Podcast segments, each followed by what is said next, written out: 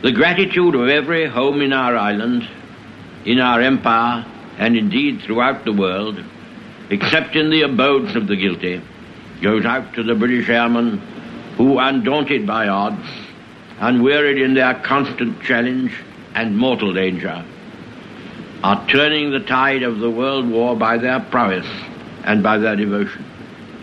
Never in the field of human conflict was so much owed by so many These famous words were uttered by Prime Minister Winston Churchill in relation to the Battle of Britain, and the few referred to were the pilots and crews of the Royal Air Force.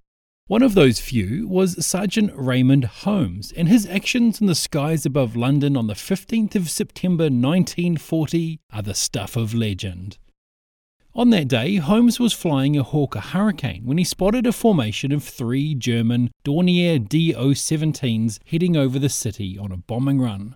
As Holmes moved in to attack them, one of them fired its flamethrower defense system at him, covering his windscreen in oil. Being an experienced pilot, Holmes knew that if he waited a few moments, the airflow over the body of his hurricane would clear the oil off and restore visibility. When the oil did clear, Holmes was dangerously close to the Dornier and had to pull an evasive maneuver to avoid a collision. He dived under the bomber and into the clear.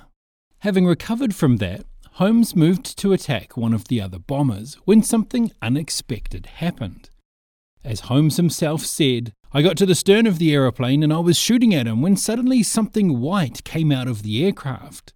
I thought that a part of his wing had come away, but in actual fact, it turned out to be a man with a parachute coming out. I was travelling at 250 miles per hour. It all happened so quickly. But before I knew what had happened, this bloody parachute was draped over my starboard wing. There was this poor devil on his parachute hanging straight out behind me, and my aeroplane was being dragged.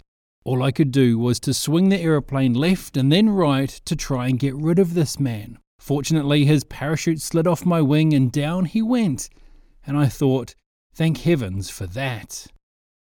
Holmes' attention now turned to the third bomber, which was heading directly for Buckingham Palace. Not wanting the bomber to get anywhere near the home of the royals, he made his attack. The rear machine gunner opened fire on him, so Holmes pulled up ahead of the bomber and then dove down for an almost head on attack. He got a few rounds off before his ammunition ran out. With the palace rapidly approaching and the bomber directly in front of him, Holmes did the first thing that came to his mind. Let's hear it in Holmes' own words. As I fired, my ammunition gave out. I thought, hell, he's got away now.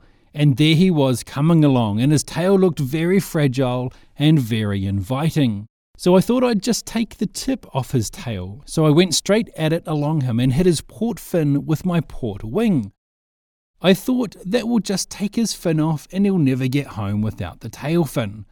I didn't allow for the fact that the tail fin was actually part of the main fuselage. Although I didn't know it at the time, I found out later that I had knocked off the whole back half of the aircraft, including the twin tails. Yes, this brave man decided to ram the Dornier in order to protect Buckingham Palace. He literally bit off more than he could chew, though. Rather than just nicking the enemy plane, he chopped the whole back end off. Some children on the ground saw the whole thing happen. After hearing the planes and the gunfire, they rushed to watch all of this happening above them. Jimmy Early recounts it this way. We ran up to Ebury Bridge, and I can remember the hurricane seemed to go underneath the Dornier, which split, and all of a sudden, wallop! It came down in no time. Obviously, the hurricane pilot had no care for his own safety. He couldn't have done. He just hit it, and the back of it came off. While the attack was effective, Holmes was not in the clear. After the collision, his Hurricane refused to respond to its controls and began a vertical dive, at which point Holmes bailed out.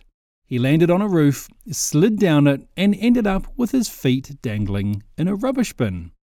Holmes was put on the shoulders of locals, and after a brief stop at one or two or three pubs, he returned to his airbase as a celebrated hero.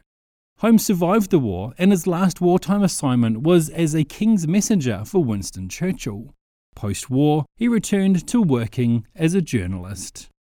But that's not quite the end of the story.